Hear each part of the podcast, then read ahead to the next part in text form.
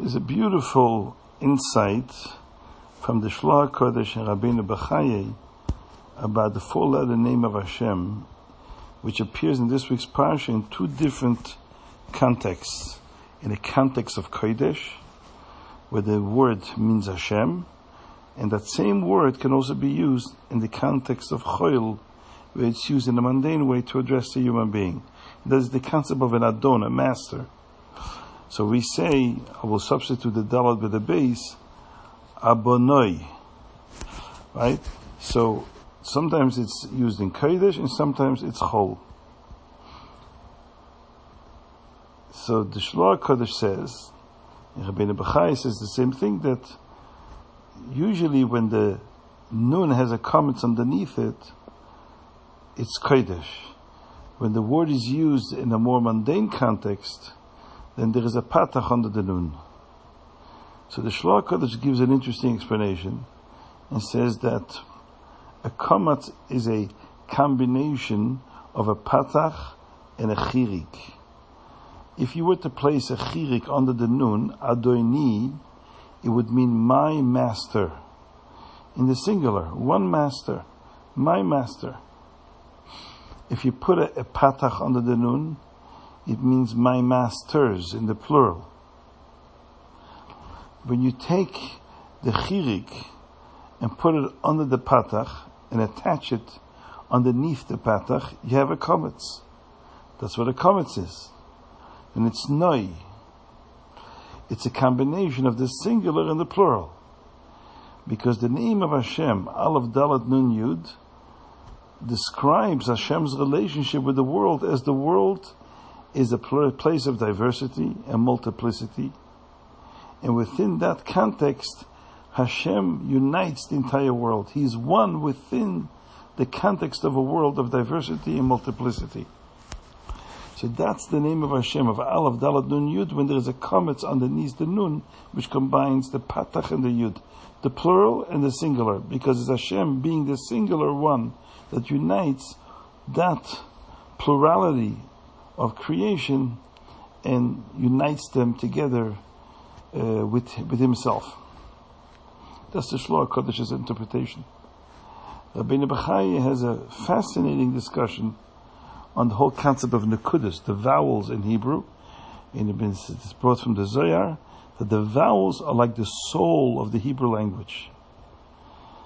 The, the letters, the words are the body, and the vowels are the neshama. He says the vowels drive the inner life of the entire language, of the entire Torah. And in some sense, since the Torah is the blueprint of creation, the vowels are the soul of all of existence. And when amongst the vowels, the, the main, the most sublime vowel is the kamatz.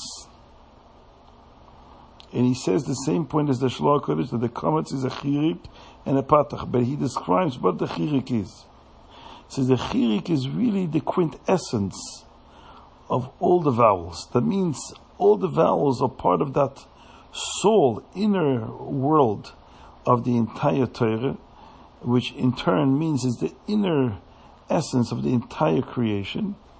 But within the world of the vowels, there's seven vowels, which it says, Chotzva Amudeha Shiva, God founded the world on seven pillars, which are those seven vowels. And the chirik, which is that just a tiny dot, is the essence of all of them.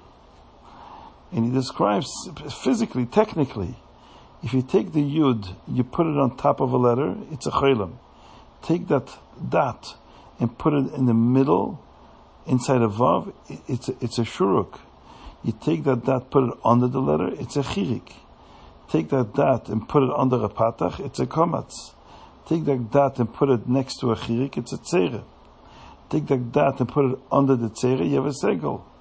Take the dot and put it under a shavah, then you have a kubutz. The dot, he says, is the, the inner essence and the driving force of all the vowels.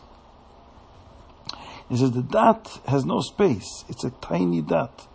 It represents that innermost dimension of the divine resource that is the source of all of existence. So now he says like this When the name Abonai is written with the kamatz, it's Hashem. Because it's that chirik that's under the patach which indicates that this is part of a, part of a word that describes the essence and the very resource of all of existence, which is Hashem. If it's with a patach, where the, where the dat is missing, then it's describing already a world that's somewhat detached from the divine source.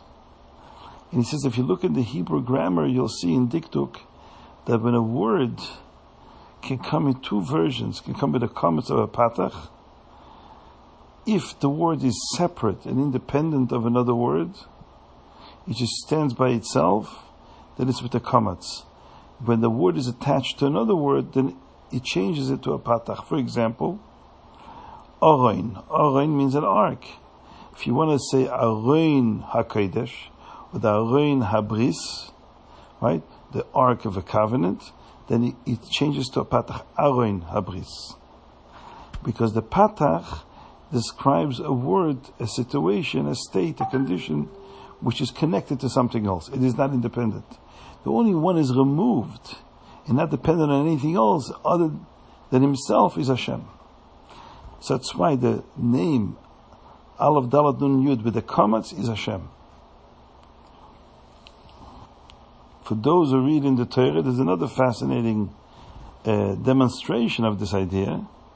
Is that you notice that when a pasuk, a word, can be either a kometz or a segel, or a patach or a kometz. Kometz or segel or kometz or patach. They alternate. Sometimes they're written with a kometz, sometimes with a patach, or some words is kometz, like eretz and oretz. Chesed and chosed. Um, they usually come in these variant formats depending on where they are in the pasuk.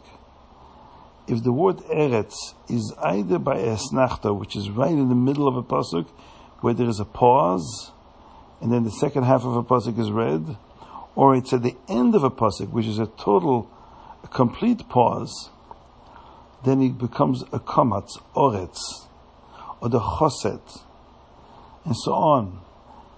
When it's in the middle of a sentence, then it's always eretz. And he says the reason is because the kamatz shows it's not connected to anything else. It's the end of the pasuk. That's it. Nothing comes after that. Eretz means it's it's part of a sentence, but there are words that come right after that. It's connected to the words that come later. So it's the same idea that the kamatz is that concept of independence and autonomy, um, which is only Hashem, and that's why that's the name of Hashem. Aleph Dalet Yud when it's spelled with a kamatz, it, it refers to Hashem, and with the patach it refers to human beings.